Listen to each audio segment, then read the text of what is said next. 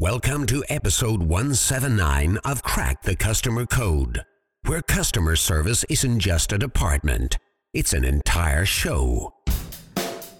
I'm Adam Toporek with a tip you can use today. What if your machines or equipment frustrates customers? What if your self service gives bad service? As self service becomes more popular for both organizations and customers, customers are interacting with more mechanical and digital devices than ever before.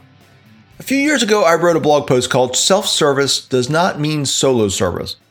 And what that means is that whenever you have any form of self service machine, whether it's online or a kiosk, even if it works well, you always want to make sure that there's a human backup to assist and to make sure the process goes smoothly.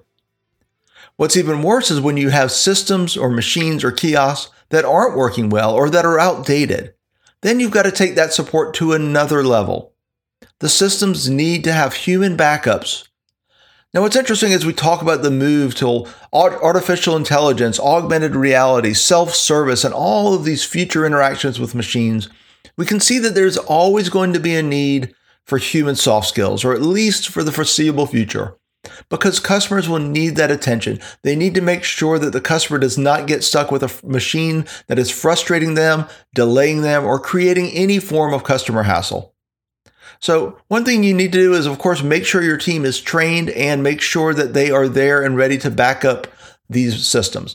Next, you also want to make sure that all the communication around these systems is helpful and helps anticipate the most common customer service issues and hassles associated with using them.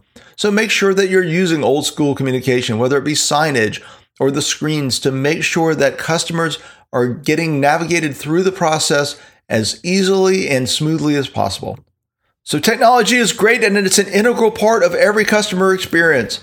But when you rely solely on technology, you always want to have a backup plan and make sure that backup plan is trained and ready to go. All right, well, I hope you can use this idea in your customer experience today. Thanks so much for listening to Crack the Customer Code. We appreciate you. Make sure to learn more about Genie at 360connects.com, and you can, of course, connect with me at customersthatstick.com. Until next time, take care of yourself and take care of your customers.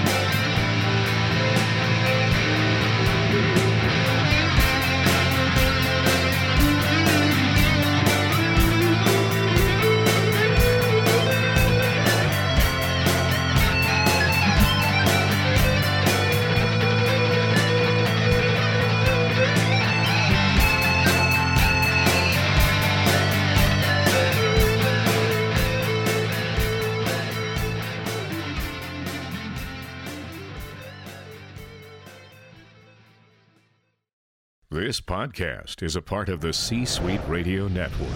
For more top business podcasts, visit c-suiteradio.com.